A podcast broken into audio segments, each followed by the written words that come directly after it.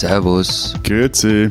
Und hallo, willkommen zur 50. Folge unseres Transalpinen Podcasts mit Lenz Jakobsen, Politikchef bei Zeit Online in Berlin. Matthias Daum, Leiter der Schweizer Ausgabe der Zeit in Zürich. Und Florian Gasser, Redakteur bei den Österreichseiten der Zeit in Wien. Unsere zwei Themen diese Woche. Statistiken und wie politisch oder unpolitisch sind sie eigentlich in unseren Ländern und die Statistikämter, wie unabhängig sind sie? Und das zweite Thema, der Titelwahn in Österreich und wie schlimm ist der Doktorskandal bei diesen komischen Ministern in Deutschland die ganze Zeit. Vorab noch der Hinweis auf unsere Mailadresse. Sie erreichen uns wie immer unter alpen.zeit.de.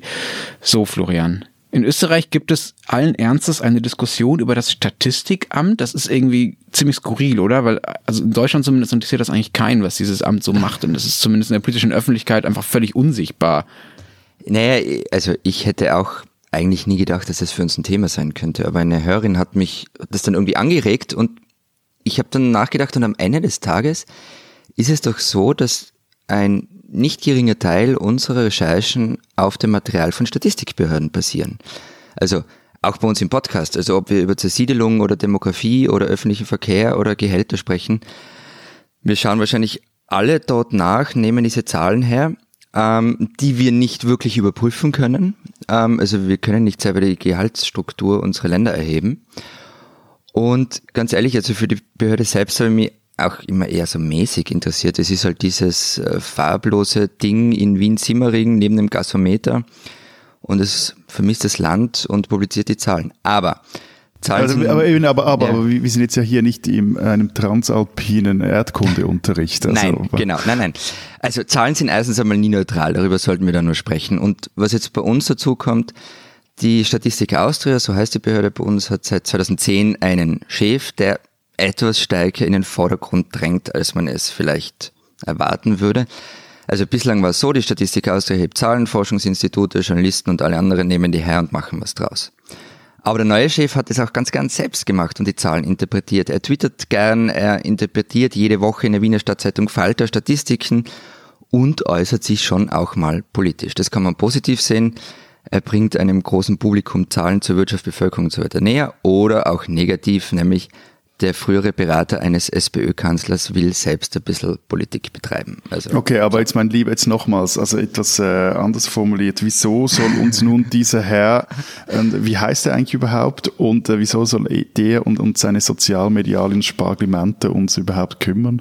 Also, Konrad Pesendorfer heißt er, ist jetzt nicht so wahnsinnig wichtig, äh, weil worum es geht, angeblich plant die Bundesregierung, ihn auszuwechseln, also den Chef dieser Behörde auszuwechseln. Und Okay, das macht es jetzt immer noch nicht relevanter, dass er ausgewechselt werden soll. Ist ja bei euch auch nicht so besonders neu, oder? Dass Nein, die Vielleicht hat Regierung es halt nicht mal so Leute besetzt. Zahlen.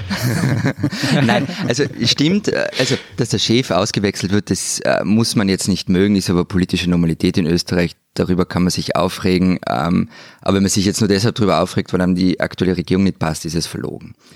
Aber es gibt so ein bisschen, äh, also die Tageszeitung Der Standard hat es geschrieben, dass die Statistik Austria im Rahmen eines größeren Umbaus näher an das Bundeskanzleramt herangeführt werden soll. Und jetzt sind wir natürlich beim wichtigen Punkt, weil derzeit kann diese Behörde erheben und präsentieren, was und wie sie will.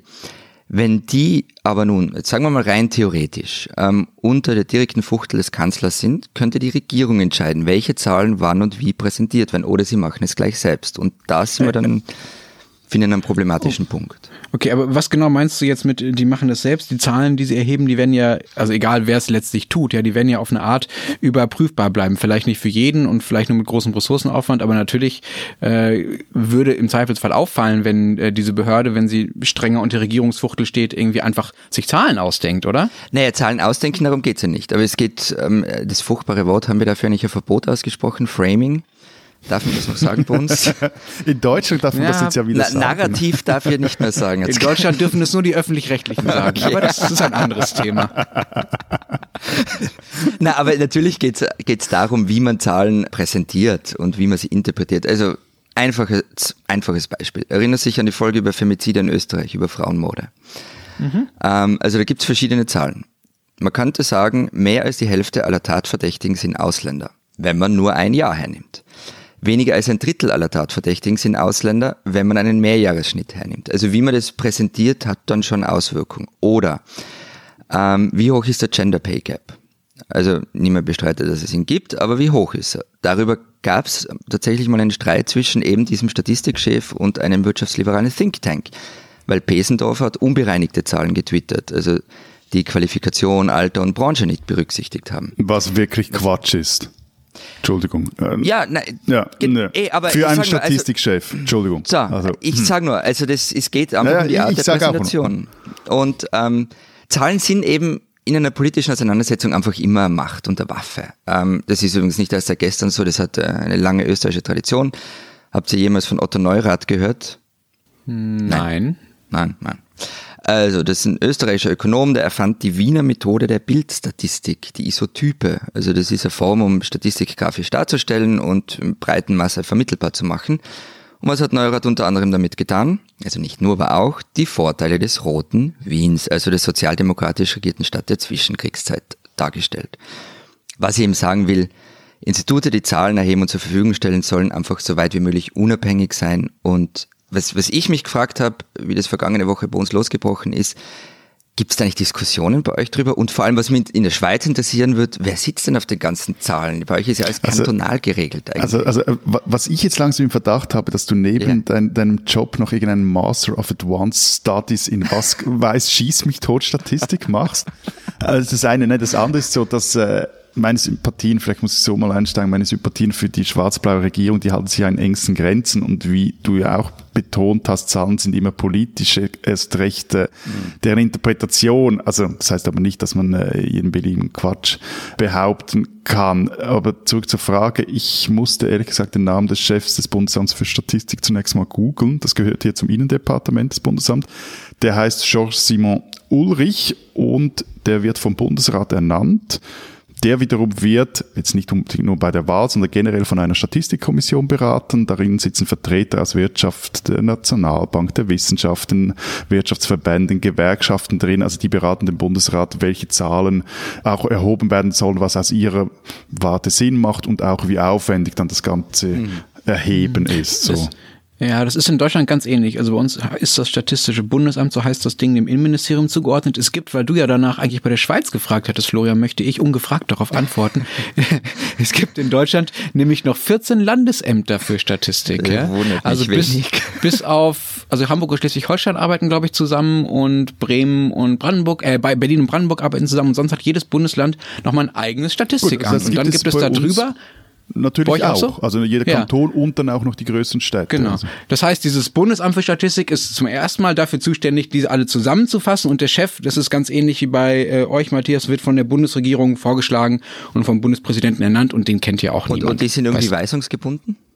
Nee, das Amt ist ganz ausdrücklich nicht weisungsgebunden. Das steht, tada, im Bundesstatistikgesetz, das es natürlich gibt. Und das Amt ist laut dieses Gesetzes auf die Grundsätze der Objektivität, der Neutralität und der fachlichen Unabhängigkeit verpflichtet. Es gibt auch ähnlich wie in der Schweiz so einen Beirat, der aus Vertretern gesellschaftlicher Gruppen zusammengesetzt ist und so ein bisschen berät, was das Amt so machen sollte. Und das Interessante ist, dass jedes Mal, wenn das Amt etwas wirklich Neues erheben will, also einen neuen Bereich der Gesellschaft meint, irgendwie statistisch jetzt abdecken zu müssen, dann braucht es dazu ein kleines Extragesetz. Das muss also durchs Parlament. Das ist ein ganz wunderbarer Fundus an deutschen Endlosworten geworden. Zum Beispiel gibt es da das Straßenverkehr Straßenverkehrsunfallstatistik gesetzt. Und weil das offenbar noch nicht reicht, um festzuschreiben, wie die Straßenverkehrsunfallstatistik so funktioniert, gibt es dann darunter auch noch die Verordnung zur näheren Bestimmung des schwerwiegenden Unfalls mit Sachschaden im Sinne des Straßenverkehrsunfallstatistikgesetzes. Fantastisch. Fantastisch, ne? Aber bisher gab es über diese Gesetze, die ja die Grundlage der Arbeit dann sind und die immer durchs Parlament müssen, keinen politischen Streit. Ich habe zumindest keinen wirklich gefunden. Also es gibt da die Möglichkeit der Einflussnahme, aber bisher gab es zumindest keine Kontroversen drum. Also das BFS in der Schweiz ist, ist ähnlich äh, organisiert eben wie in Deutschland, ist dann die Verfassung dann auch ein Bundesstatistikgesetz gebunden. Aber seit es das BFS gibt, also seit äh, 1860, steht es immer wieder in der Kritik. Und das ist jetzt definitiv anders in Deutschland. Da waren zum Beispiel die Gewerkschaften, die um 1900 erzwangen, dass künftig auch die Arbeitslosigkeit in der Schweiz erhoben wird oder 90 Jahre später weigert sich zum Beispiel Grün und Linke bei der Volkszählung mitzumachen. Kurz zuvor war der große Fischenskandal oder die große Fischenaffäre hier aufgeflogen.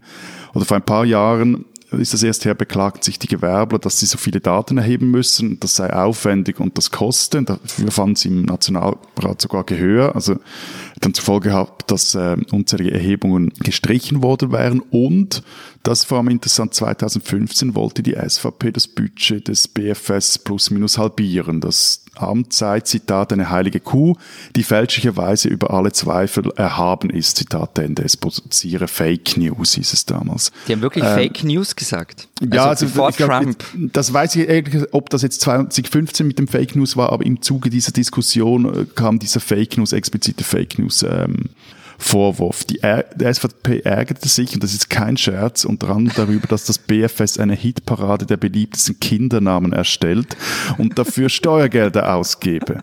Klammer bemerken, die Statistik ist ein Nebenprodukt anderer Statistiken, also da wird so mäßig wirklich viel Geld reingebottert. Ähm, weil das teure ist ja das Erheben von mal der Daten. Und in Tat und Wahrheit ging es der SVP aber um viel mehr. Also Statistiken sind wie so die Sehkraft des Staates und wer nicht weiß, zum Beispiel, wie viele Menschen auf seinem Gebiet leben, der kann keine Straßen, Eisenbahnen, Schulhäuser planen.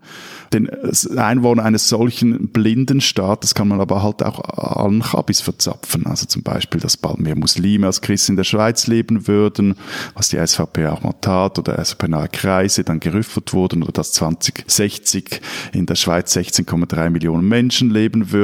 Auch das behauptete die SVP übrigens. Da intervenierte dann auch das BFS und tada, ein halbes Jahr später wurde der Halbierungsvorstoß eingereicht. Krass. Okay, das ist ja ziemlich, ziemlich eindeutiger Versuch für Einflussnahme. Wir haben ja, wir haben ja, als wir angefangen haben mit diesem Podcast drüber geschrieben und das war auch so ein bisschen der Grund, weswegen wir den überhaupt machen, dass wir das Gefühl haben, dass in Österreich und in der Schweiz so ein paar Dinge schon weiter sind und ein paar Dinge passieren, die in Deutschland vielleicht noch kommen, vielleicht auch nie kommen, dass ihr so eine Art Avantgarde seid, zumindest im Vergleich zu unserem Land. Und das scheint in diesem Fall auf negative Art wieder der Fall zu sein. Ich habe mir wirklich Mühe gegeben, auch in Deutschland Probleme zu finden, die mit euren da mithalten können, was die Statistiken angeht. Aber irgendwie scheint es bei uns echt alles noch harmloser zu sein. Das Amt ist ziemlich unumstritten, was aber nicht heißt, dass es keinem politischen Einfluss unterliegt. Und am auffälligsten ist das, das ist dann doch das Einzige, was ich noch gefunden habe, bei den Waffenexporten. Da erhebt das Amt sehr kleinteilig Daten darüber, was für eine Art von Rüstungsgütern, auch so kleinere Bestandteile, kleinere Elemente von Waffen, äh, wann, wie, von wem, wohin exportiert werden. Aber anstatt sie einfach zu veröffentlichen, hat sie das lange erst im Wirtschaftsministerium vorgelegt, die dann gesagt haben, nö, nö, das behalten wir mal schön ein. Und neuerdings machen sie es so, dass sie den Waffenexporteuren selbst, also den Firmen selbst die Möglichkeit geben zu sagen, nee, das bitte nicht veröffentlichen, denn das betrifft unser Geschäftsgeheimnis. Und das ja, das mag auch stimmen. Also ich finde das durchaus ein legitimes Interesse für Unternehmen zu sagen, ich will nicht, dass sozusagen alles, jeder Kleinteil meiner Bilanz irgendwie veröffentlicht wird. Aber natürlich ist das eine politische Abwägung. Was ist wichtiger, das Geschäftsgeheimnis der Rüstungsfirmen oder die sehr detaillierte Information darüber? Eigentlich. Ja, genau. Die Information darüber, was denn genau ähm, exportiert ähm, ähm, wird. Ähm, ja. Also das ist ja immer noch besser, als einfach Zahlen zu veröffentlichen und sie dann wieder zurückzuziehen. Wo okay, ist es, ja, ist es bei euch passiert oder Ja, das ist bei uns passiert und ähm, krass. Das ist also so diese Idee, ich kann was aus dem Internet löschen oder wie? Ja, also das, das, das lief wirklich recht dumm. Und es ging darum, dass äh, um die Frage, wie viele kriminelle Ausländer tatsächlich ausgeschafft werden. Muss man wissen, das war und ist in der Schweiz eine große Diskussion, gab auch äh, Volksinitiativen dazu, mehr Abstimmungen. So, und äh, es war dann aber so, dass das BFS da Zahlen online gestellt haben, die halt einfach nicht gestimmt haben. Das, die waren irgendwie schlecht erhoben oder also nicht vergleichbar so. Auf jeden Fall musste dann auch der Statistikchef gegenüber der NZZ einräumen, wir hatten das Gefühl, wir hätten gesagt, aufpassen beim Interpretieren. Wir waren zu arglos, was sie tatsächlich waren. Ähm, eben, Datenlage war zu ungenau die eine, alle Lager regten sich auf. Es brauchte dann aber wirklich die Intervention des zuständigen Innenministers, dass die Daten tatsächlich vom Netz genommen wurden. Wie jetzt? Sie haben sie dann komplett gelöscht, weil sie nicht so das ausdrücken wollten, nicht das ausgedrückt haben, was sie ausdrücken wollten. Nein, ja? weil, weil die Daten einfach Hä? zu ungenau waren. Also weil sie es waren einfach schlechte Daten, die haben die online gestellt und äh, haben dann darauf Aber gehofft, das ist doch total verwirrend dann. Äh, ja, der, der BFS-Direktor meinte dann auch richtig, also wenn die Bevölkerung nicht mehr weiß, wem sie glauben soll, dann haben auch wir ein Problem. Ja, aber da hat er recht. Ja. Und äh, deswegen sollten diese Institutionen halt so, so unabhängig wie irgendwie möglich sein. Aber eben, das wären sie halt nicht mehr, wenn, wie, wie es eben so kolportiert wird, ähm, wobei wahrscheinlich wird es eh nicht so kommen, aber wenn sie zum Beispiel dem jeweiligen Kanzler unterstehen und der nicht nur Einfluss auf den Chefposten hat, sondern auf die tagtägliche Arbeit, würde übrigens auch dem Europäischen Ethikkodex der Statistiker widersprechen.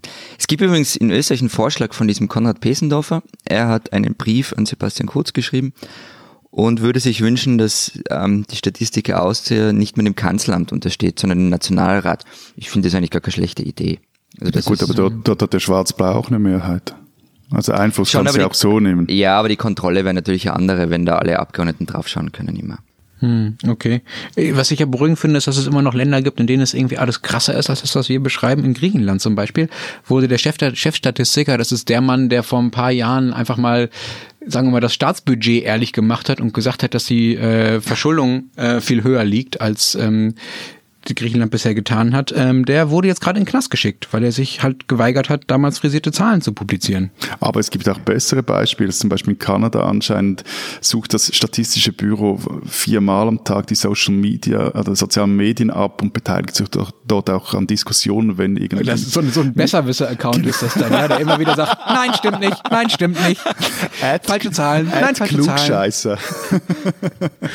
Vorbildlich. Das meine, ist also das, was du Von willst, dem ist der twitternde ja? Chef von Statistik Austria vielleicht gar nicht so eine doofe Idee. Na, ist ja eh nicht. Also grundsätzlich finde ich es eher eine gute Idee, wenn man sich da einbringt und, und also diese Idee, Twitter abzugrasen oder, oder Facebook, wo diese absurden Diskussionen stattfinden und da irgendwie so Zahlen und Fakten einzubringen, also das finde ich super. Das Problem ist halt dann immer, macht es der Leiter persönlich oder macht es eben die Behörde mit dem offiziellen Account und ist also es sollte halt kein Geschmäckle haben und es sollte immer ähm, möglichst alle Daten und Fakten und äh, also es sollte halt möglichst unangreifbar sein in dem, was sie da dann reinschreiben. Und nicht irgendwie, das passt uns gerade nicht, deshalb suchen wir Zahlen raus, die dem widersprechen. Diesen Schweizer sollten Sie kennen.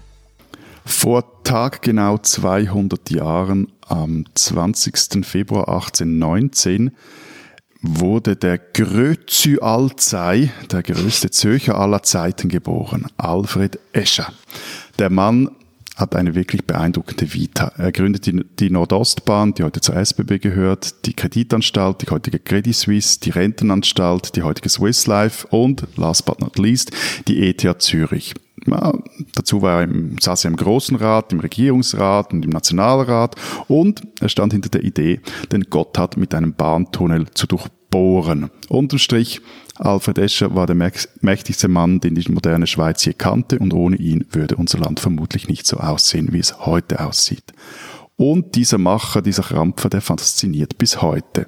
Fragt man einen Zürcher Politiker, wer denn sein großes Vorbild sei, dann sagt der oder die mit 99%iger Wahrscheinlichkeit Alfred Escher. Aber wie es so ist, wenn die Menschen und Männer genügend lange tot sind, gilt, was ein britischer Historiker mal sagte, von gewissen Leuten wollen wir nur die guten Taten hören. Für Escher heißt das, die Politiker von rechts bis links, die ihm nun huldigen, vergessen gern, dass diese Lichtgestalt des Liberalismus gegen die direkte Demokratie war, dass er ein System Escher aufbaute, in dem man mit Wohlgefallen und nicht mit Leistung aufstieg, dass er seine Gegner klein hielt, wie er nur konnte, und schließlich von den demokratischen Kräften aus den Ämtern gejagt wurde. So oder so, Alfred Escher, ein Schweizer, den man kennen sollte.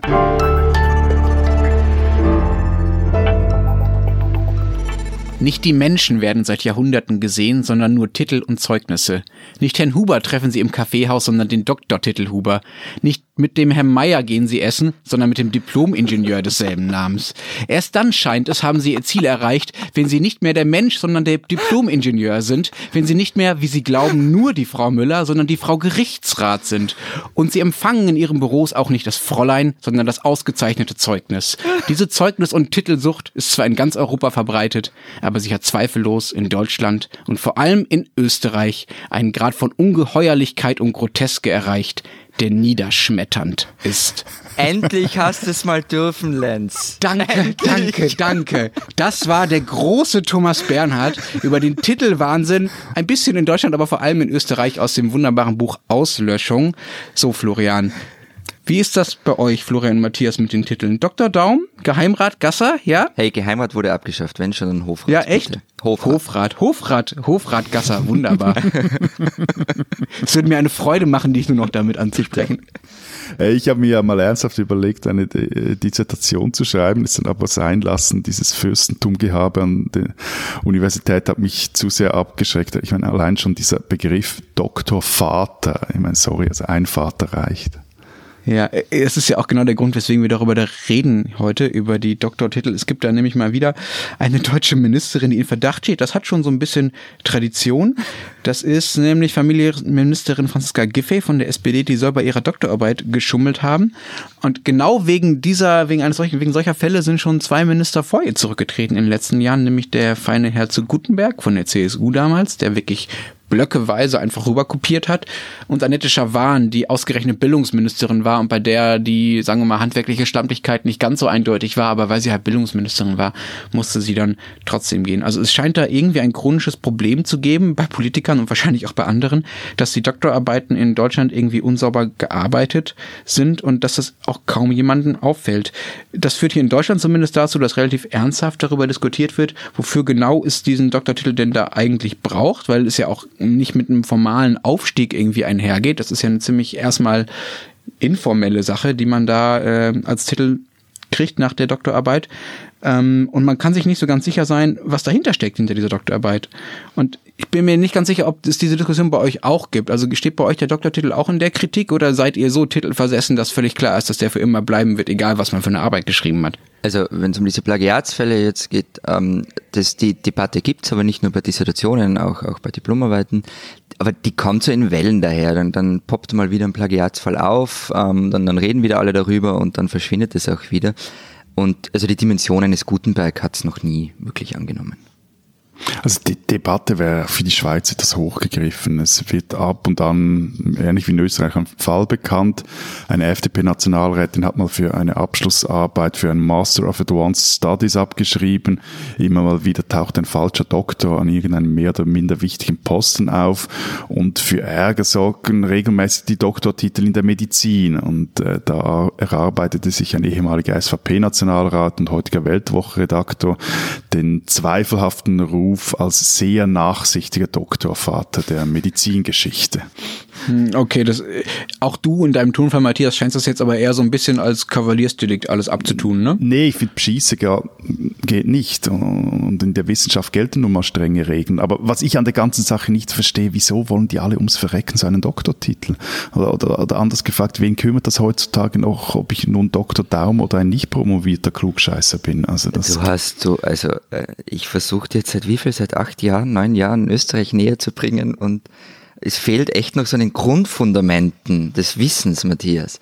Also grundsätzlich bin ich deiner Meinung, dass mit dem Doktortitel, also wer nicht in die wissenschaftliche Forschung gehen will, ähm, der braucht das nicht und für den ist es halt ein Namenszusatz, ein Namenszusatz für Angeber. Aber in Österreich eröffnen diese Buchstaben völlig neue Welten. Also so, so ein Titel, der wird teilweise echt wie so eine Trophäe herumgetragen. Der steht sogar so an Namensschildern, also nicht von der Anwaltskanzlei oder sowas, sondern von der Privatwohnung. An den Namensschildern steht dann Doktor so und so, Magister so und so. Magister auch an der Ja, Haustür. ja, ja, ja, ja, klar. Passiert alles. Also Ab Abiturient Gasser oder Ma- Maturent, wie heißt das bei euch nochmal? Matura. Aber das ist kein Titel. Nein, also das macht jetzt nicht jeder, aber das gibt's, dass Leute den Magister an die, an die Haustür schreiben. Ja, ja. Und ganz ehrlich, ich habe das nie so wirklich verstanden, wie arg das ist in dem Land, bis ich dann selber fertig studiert hatte. Also ich habe ein bisschen länger gebraucht als die Mindeststudienzeit. Aber als ich dann diesen Titel hatte und ähm, das war, ich war baff. Also bei meinem Hausarzt bin ich plötzlich äh, mit Herrn Magister angesprochen worden. Ich, ich, wurde, ich wurde echt anders umsorgt auf Ämtern, also wo man sonst irgendwie, weiß ich nicht, wie behandelt wird. Auf Ämtern hat man Vorteile. Ich habe den Titel dann auch ein paar Monate lang in, in der E-Mail-Signatur stehen gehabt, weil man das halt so macht. Und da kamen dann irgendwie Nachrichten daher, die in der Begrüßung hatten nicht mehr irgendwie lieber Herr Gasser oder, oder lieber Florian oder sehr geehrter, so bla, bla, bla, sondern da stand dann sehr geehrter Herr Magister. Also der Name fiel dann völlig weg. Und das ist mir dann auch irgendwann zu blöd worden und ich führe den Titel einfach nimmer, also der steht auch nirgends.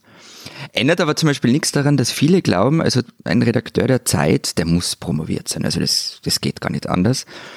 Und ich kriege regelmäßig Briefe an einen Dr. Gasser. Immer wieder. Und ich kenne ich kenn, ich kenn sogar Leute, die sich am Telefon mit Titel melden. Also das wäre so, wie wenn du Matthias mir anrufst und ich überhaupt mit Magister Gasser. Wunderbar. Gibt's Können wir das alles. bitte als Begrüßung machen demnächst? Ich würde das schätzen. Also ich würde das schätzen.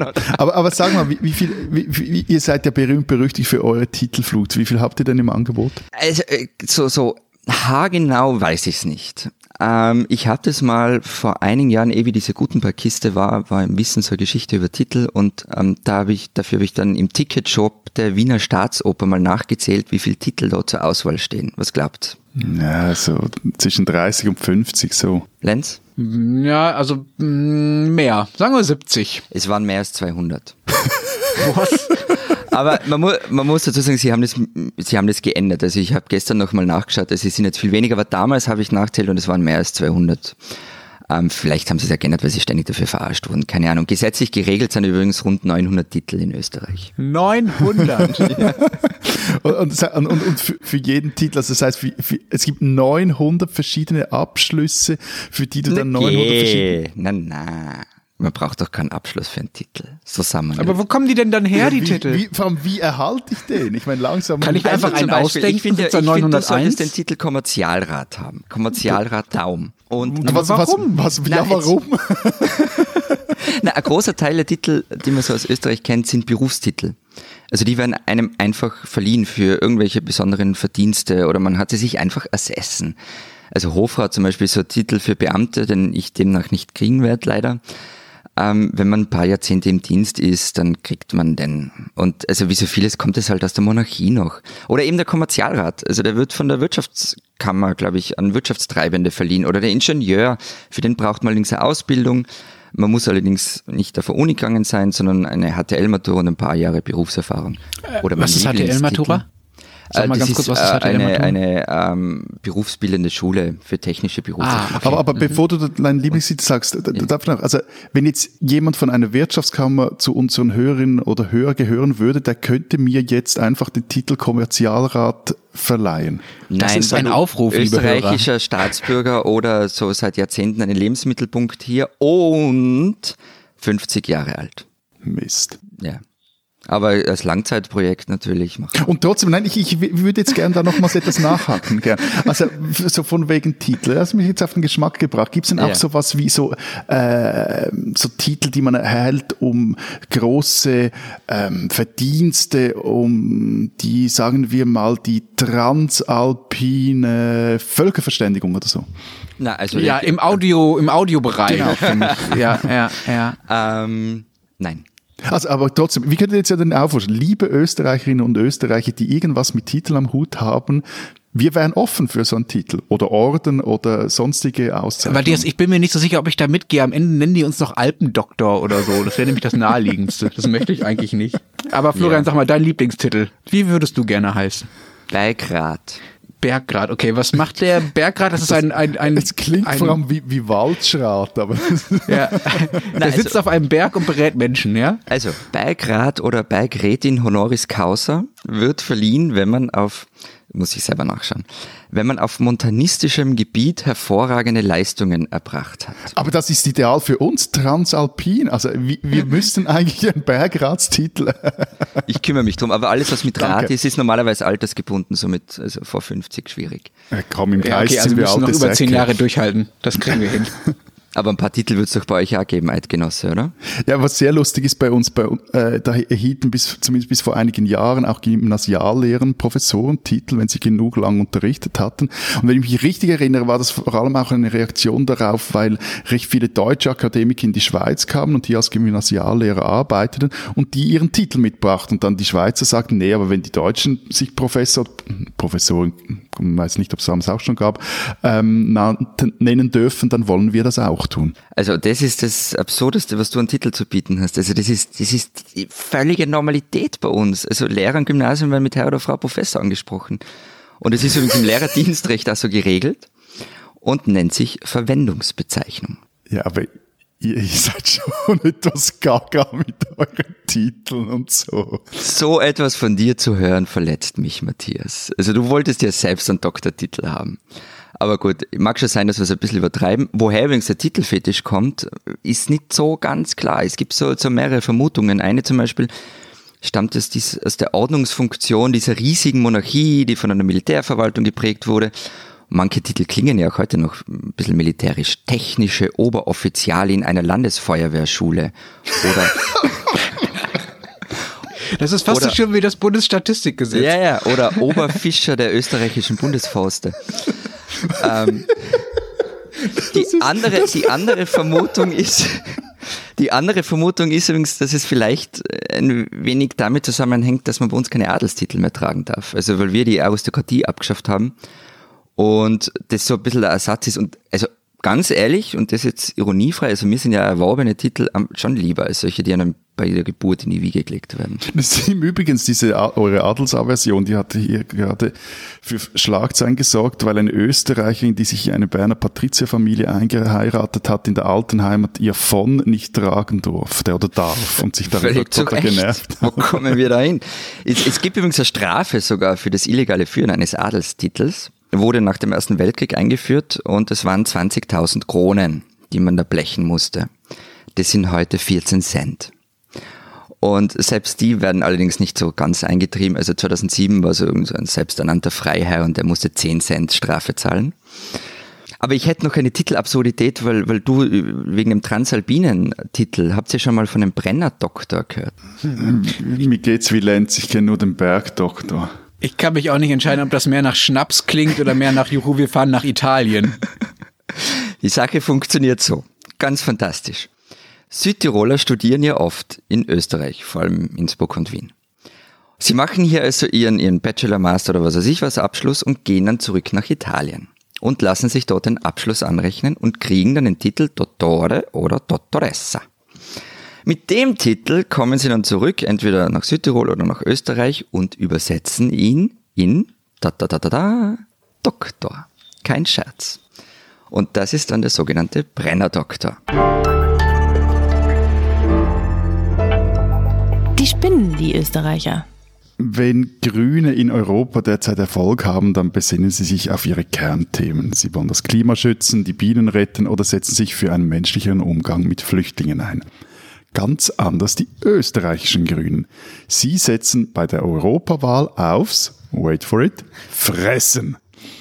Das ist mir ja nicht unsympathisch, im Gegenteil. Und ehrlich gesagt habe ich auch durchaus Sympathien für die Frau, die nun für die österreichischen Grünen kandidiert. Aber ob ausgerechnet die Fernsehköchin Sarah Wiener dieses politische Menü Surprise für die österreichischen Grünen punkten kann, ich weiß nicht. Oder wie die Österreicher sagen, aufgewärmt ist nur ein Gulasch gut.